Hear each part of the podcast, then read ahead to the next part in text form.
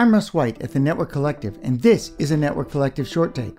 In this short take, I'll be thinking about It's Always Been Done That Way.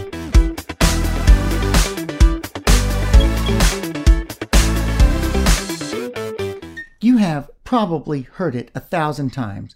You go to change something, small thing or a major thing in your network, and you hit a wall, a big, huge political wall.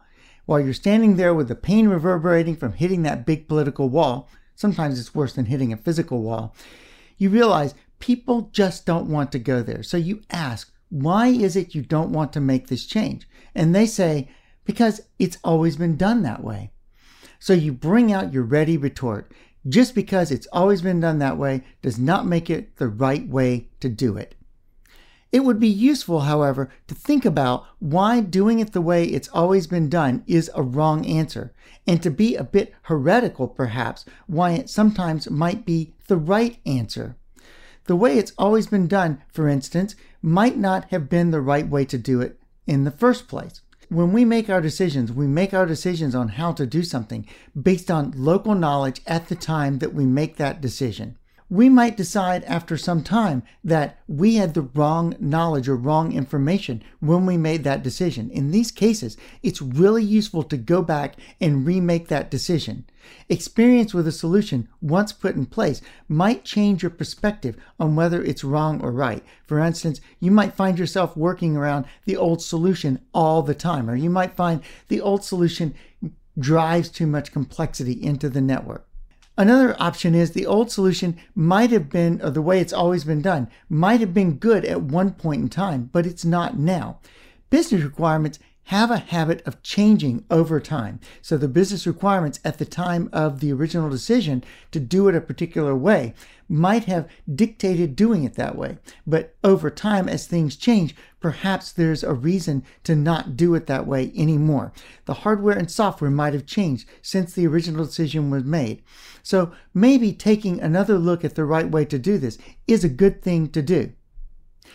The worst possible excuse is the way it's always been done might just be an excuse not to think about it at all. Now, this sounds really, really horrible, and that's what most of us really dislike as engineers is this concept that I'm just not going to think about this because that's the way it's always been done. The reality is, however, this might actually be legitimate while under time and resource pressure. For instance, some people I know only wear white, black, and shades of gray. Everything matches no matter what they pull out of their closet in the morning. And you might say, well, that's silly. And they say, well, it's always been done that way. Well, why has it always been done that way? It's because they don't want to think about what they are wearing. They feel like they have more important things to think about than matching different colors coming out of their closet. But is the way it's always been done always just an excuse? Before we toss the old way of doing things in the dustbin of history, Remember, the old way was a new way at some point in the past. So maybe we should look into the past a little bit and think this through. Let's take, for instance, Apple's OpenDoc. It was a new way of doing things in 1992. It was designed to replace the standard suite of office, office applications. In OpenDoc, each section of a document would have its own associated mini application that would work on that part of the document, that kind of information. For instance, you might have an embedded spreadsheet. And it would have a small spreadsheet editor like a microservice. And then you would use that microservice, that little spreadsheet editor, just to edit the spreadsheet. The same thing would be true of a text box or a drawing or whatever else you might have in the document. Each part of the document had its own little editor. And this document as a whole acted more as a database than as a solid type of document like we might consider today. This concept of OpenDoc failed. Was OpenDoc really a better way to build documents? No, but it was the new way and it was going to replace the old way. Or take WinFS, please. If you ever experienced WinFS, it's very similar to OpenDoc. Again, this is from the 1990s. Rather than storing things in files and folders, your entire computer would be sorted into a database system.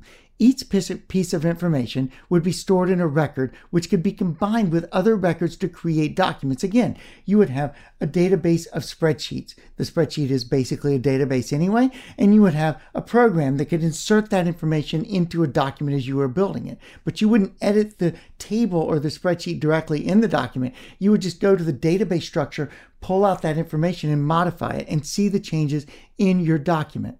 Was this really better than the folder and file system we still use today? Perhaps, but it wasn't good enough to make it worth switching. The old way of using files and folders, which were invented way back in the early days of computer design and operating system design, proved to be resilient through these types of efforts. So think about this. The old way may represent a frame of mind that has been taken years to develop. The old way may represent the wisdom of the crowd working together to solve a hard problem over many, many years. Maybe you just don't understand the problem and your new way will actually be worse, like WinFS or OpenDoc. Remember, there are always trade offs with every solution, including the new way you would like to do it. If you haven't found the trade off, then you haven't looked hard enough. So the rush to the new way can be just as bad as the determination to stick to the old way. It can be unthinking. It can be an excuse not to think. I read it in a document. I read it in a magazine. It must be better because it's newer. It can still fail to solve the problem at hand and it can still have unintended consequences. And remember this Eventually, the new way will become the old way everyone despises.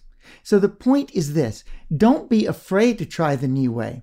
Don't be afraid to propose a new way, but don't be fast to discard the lessons of the past either. Don't be a chronological snob. The best solution is not the old one. The best solution is not the new one. The best solution is the best solution for the problem at hand, plain and simple. Think about the problem, Think about the solution. Make an intelligent decision. Don't allow unthinking decisions, whether they're the old way or the new way, to rule the way that you make decisions. That's it for this time. Visit us at thenetworkcollective.com for more content that will help you build your cognitive and metacognitive skills as a network engineer. While you're there, check out our membership, which unlocks even more great content, as well as access to an awesome community of network engineers. And remember, you can always find me at rule11.tech. Thanks.